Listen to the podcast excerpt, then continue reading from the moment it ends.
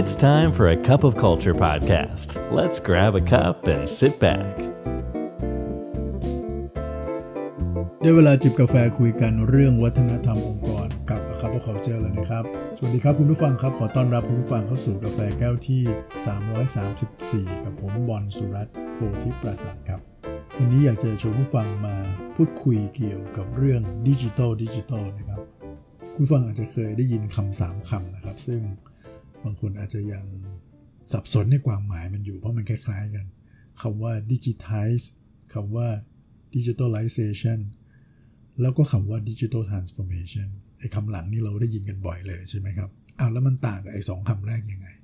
ต่างกันเยอะพอสมควรเลยนะครับคำว่า digitize เนี่ยมันคือการที่เราจะแปลงข้อมูลที่เป็น analog ข้อมูลที่เป็นภาพหรืออาจจะเป็นตัวหนังสือที่เขียนด้วยมือเลย หรือพิมพ์ขึ้นมาอะไรเงี้ยนะครับ ไปอยู่ในรูปแบบของดิจิทัลและพอมันไปอยู่ในรูปแบบของดิจิทัลแล้วมันก็จะเอาไปใช้ต่อได้ สามารถที่จะเซิร์ชได้นะครับ สามารถที่จะเรียกดูได้เมื่อเราต้องการ หรือสามารถที่จะเอาไปวิเคราะห์ไป analyze ต่างๆ ในเชิงของ data analytics หรือ big data อะไรที่เราเคยได้ยินกันบ่อยๆ พวกนี้ทำไม่ได้นะครับ ถ้าข้อมูลยังไม่ได้ถูก digitize ออกมาคำที่สองคำว่า digitalization คำคำนี้ ก็น่าจะเหมือนการที่แบบการที่เราจะเอาเทคโนโลยีมาทดแทนของเดิมเทคโนโลยีที่เป็นดิจิทัลเนี่ยมาทดแทนของเดิมที่มันไม่ใช่ดิจิทัลครับอาจจะเป็นบางชิ้นหรืออาจจะเป็นทั่วทั้งองค์กรก็ได้นะครับ แต่ว่าทำไปโดยความจำเป็นในเชิงธุรกิจ เช่นของเดิมมันช้า มันไม่มีประสิทธิภาพนะครับ มันตอบสนองความต้องการของลูกค้าบางด้านไม่ได้ หรือคุณภาพไม่เพียงพออะไรอย่างนี้เป็นต้นนะครับ งั้นเราเอาดิจิทัลมาก็เพื่อที่จะเอามาทดแทน การทำงานเดิมที่มันไม่ work ให้มันดีขึ้นนั่นเอง อันนี้เขาเรียกว่า digitalization เราก็จะเคยได้ยินว่าอ้าวเราก็ต้องไป digitalize กระบวนการทำงานสินะครับ ก็หมายถึงการที่เราจะดิจิทัลไปทดแทนของเดิมนั่นเอง ส่วนไอ้คำที่3เนี่ยเขาใช้คำว่า digital transformation เนี่ยนะครับ โอ้คำนี้เป็นคำใหญ่กว่านั้นเยอะเลยนะฮะ อย่างที่พูดมาสองคำแรกเนี่ยมันเป็นหน่วยไมโครมาก ๆ เลยนะครับ แต่พอพูดถึงเรื่องคำว่า transformation มันคือการปรับเปลี่ยนเลย หรือการปรับเปลี่ยนครั้งใหญ่นะครับนี่ถ้าจะเอาความหมายของ digital transformation เลยเนี่ยมันมันคงไม่ใช่การการคิดที่จะเปลี่ยนระบบเป็นระบบระบบไปนะฮะแต่มันเป็นวิธีคิดทั่วทั้งองค์กรทั่วทั้งภาคส่วนมากกว่า ซึ่งจะว่าไปแล้วมันเหมือนกับว่า เราอาจจะเปลี่ยนกลยุทธ์เลยขององค์กรที่จะขับเคลื่อนด้วยดิจิทัลโดยไม่ได้มองแบบ ระบบแบบแยกส่วนนะฮะแต่ว่ามองภาพรวมมองในเชิงของ business model หรือไปถึงทั้ง ecosystem เลยก็ตาม นี่การเปลี่ยนแปลงในระดับนี้เนี่ยแน่นอนครับมันคงไม่ใช่เป็นการเหมือนไป replace ของเดิมที่ไม่ work เอาของใหม่เข้าไปใส่ แต่มันเป็นเรื่องของ mindset เลยครับ แล้วถ้ามองในมุมขององค์กรเนี่ยมันก็อาจจะต้องไปแตะเรื่องของวัฒนธรรมองค์กรเลยนะครับถ้าพูดง่ายๆครับว่า digital transformation มันก็จะเกิดขึ้นได้ยาก ถ้าวิธีคิดวิธีการทำงาน มุมมองที่เรามองธุรกิจมองลูกค้าอะไรต่างๆพวกนี้มันยังเป็นวิธีการแบบเดิมๆนะฮะการปรับเปลี่ยนมันก็น่าจะเป็นแบบชิ้นๆมากกว่านะฮะแต่มันไม่ได้มองแบบองค์รวมนั่นเองงั้นเวลาองค์กรที่เขาบอกว่าจะทำดิจิทัลทรานส์ฟอร์เมชันมันถึงเป็นเรื่องใหญ่ครับ และโอกาสที่ประสบความสำเร็จเนี่ยมันก็ไม่ง่ายเท่าไหร่ ผมเองในฐานะคนที่เคยทำงานอยู่ในเทคคอมพานีมาหลายที่นะครับ ก็ยอมรับว่าเห็น ความล้มเหลว พอๆกันหรืออาจจะมากกว่า การที่ประสบความสำเร็จด้วยซ้ำไปสำหรับองค์กรที่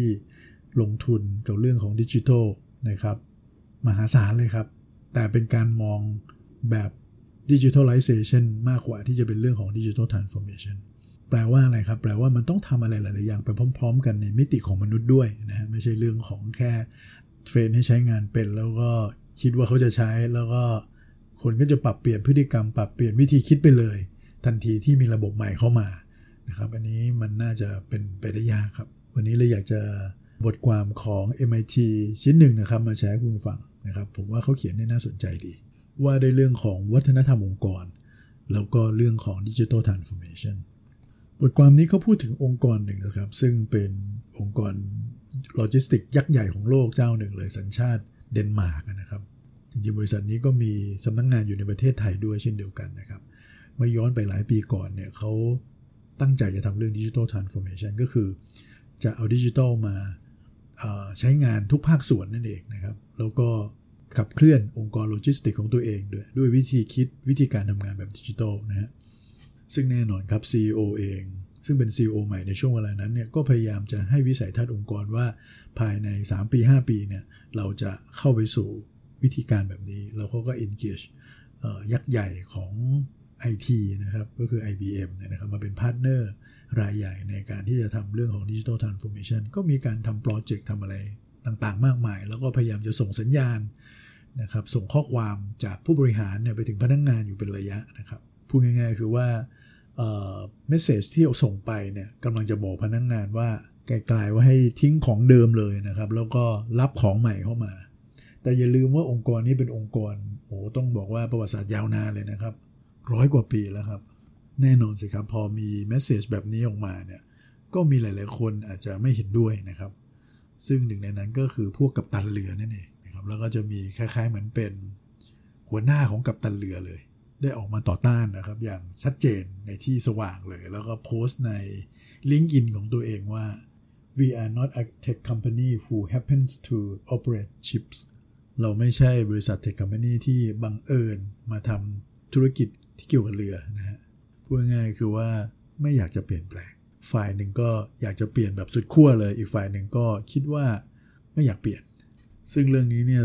ต้องบอกว่าไม่ใช่มีแค่เคสนี้นะฮะเราคงเห็นอะไรคล้าย ๆ แบบนี้มากมายเลยนะครับ โดยเฉพาะองค์กรในประเทศไทยที่เป็นองค์กรเก่าแก่เนี่ยก็เจอเรื่องแบบนี้เยอะเลยครับ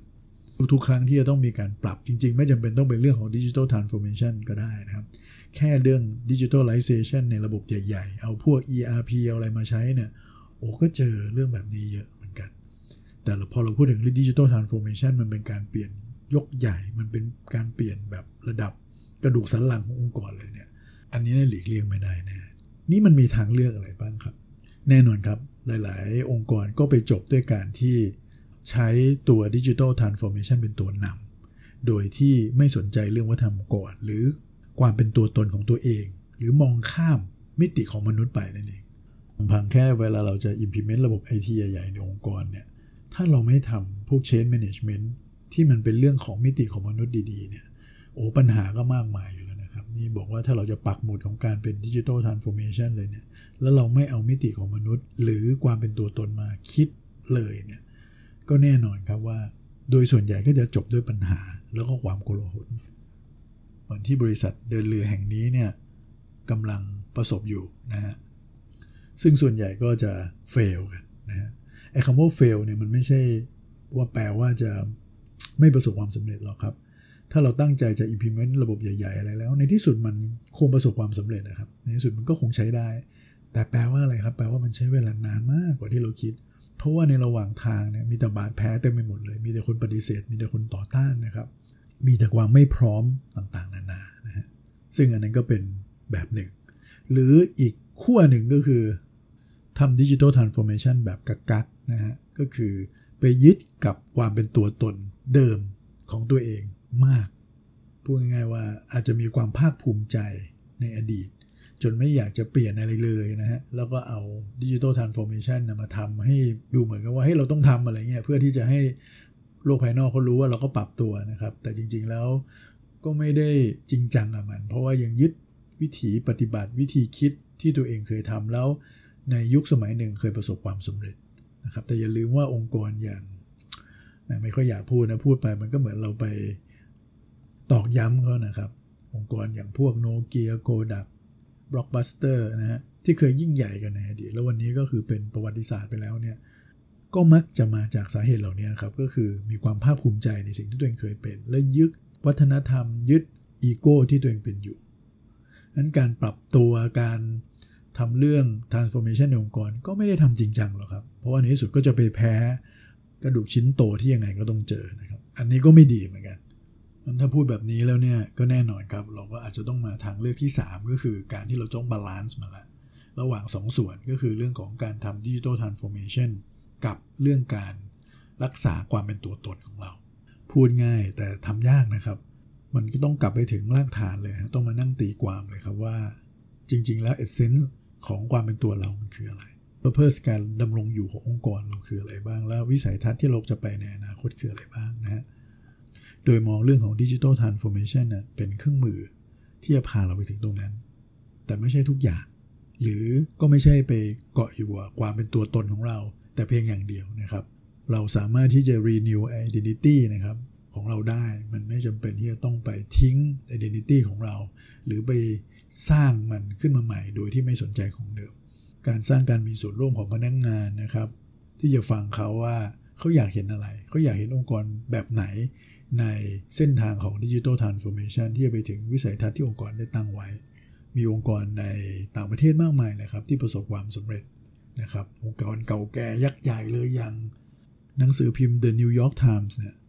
วันนี้นี่ภาพลักษณ์ของเขานี่เป็นดิจิทัลคัม p านีจริงๆนะทั้งๆที่อายุตัวเองนี่ก็เป็นร้อยปีเหมือนกัน ในขณะที่เราเห็นสื่อต่างๆนะครับที่เป็นคู่แข่งของเขา หรือแม้กระทั่งเหตุการณ์ในประเทศไทยที่เป็นสื่อสิ่งพิมพ์ต่างๆเนี่ย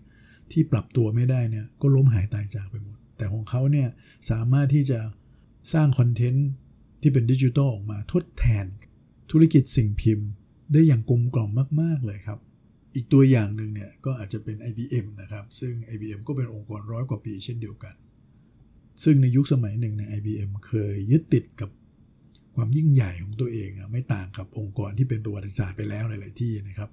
แต่การที่ IBM ยังสามารถที่จะดำรงอยู่ได้จนถึงทุกวันนี้เนี่ยก็เพราะ IBM มีการปรับเปลี่ยนตลอดเวลาเลยแต่ในขณะเดียวกันก็ไม่ทิ้งความเป็นตัวตนของตัวเองนะครับเขาเคย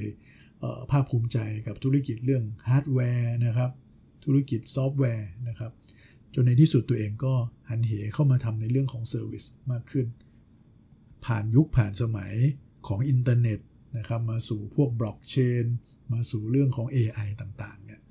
IBM ยังอยู่ใน landscape ยังอยู่ในภาพอยู่ แม้อาจจะไม่ใช่ player รายใหญ่ ๆ เหมือนกับหลาย ๆ เจ้าที่มาในช่วงหลังก็ตาม แต่ว่าเขาก็ไม่ได้หายไปไหนเลยครับ แล้วก็ยังมีภาพลักษณ์ที่ดีอยู่ ไม่ได้เป็นองค์กรที่ล้าสมัย หรือตกยุคไปแต่อย่างใดซึ่งเขาก็ได้ยึดคล้ายๆเหมือนเป็นคำพูดนะครับของ Thomas Watson Senior ซึ่งเป็นผู้ก่อตั้งเนี่ยเขาบอกว่า be willing to change everything but เราต้องพร้อมที่จะปรับเปลี่ยนทุกอย่าง อย่างเดียวที่ไม่ควรเปลี่ยนก็คือความเป็นตัวของตัวเองนั่นเองนั้นองค์กรที่มีวัฒนธรรมองค์กรที่แข็งแรงเนี่ยก็จะได้เปรียบเพราะว่ามีโอกาสได้ทบทวน มีโอกาสได้บันทึกได้ด็อกิเมนต์สิ่งเหล่านี้เก็บไว้แล้วนะครับ เพราะฉะนั้นในการที่เราจะก้าวไปสู่การเปลี่ยนแปลงต่างๆเนี่ยเราก็จะไม่ทิ้งความเป็นตัวเราได้ง่ายกว่าองค์กรอื่นๆอย่าลืมนะครับ ไม่ว่าเราจะตั้งใจหรือไม่ก็ตามเนี่ยวัฒนธรรมองค์กรจะเกิดขึ้นอยู่ดีครับทำไมเราไม่มาสร้างวัฒนธรรมในแบบที่เราอยากเห็นกันล่ะครับ สวัสดีครับ And that's today's Cup of Culture. See you again next time.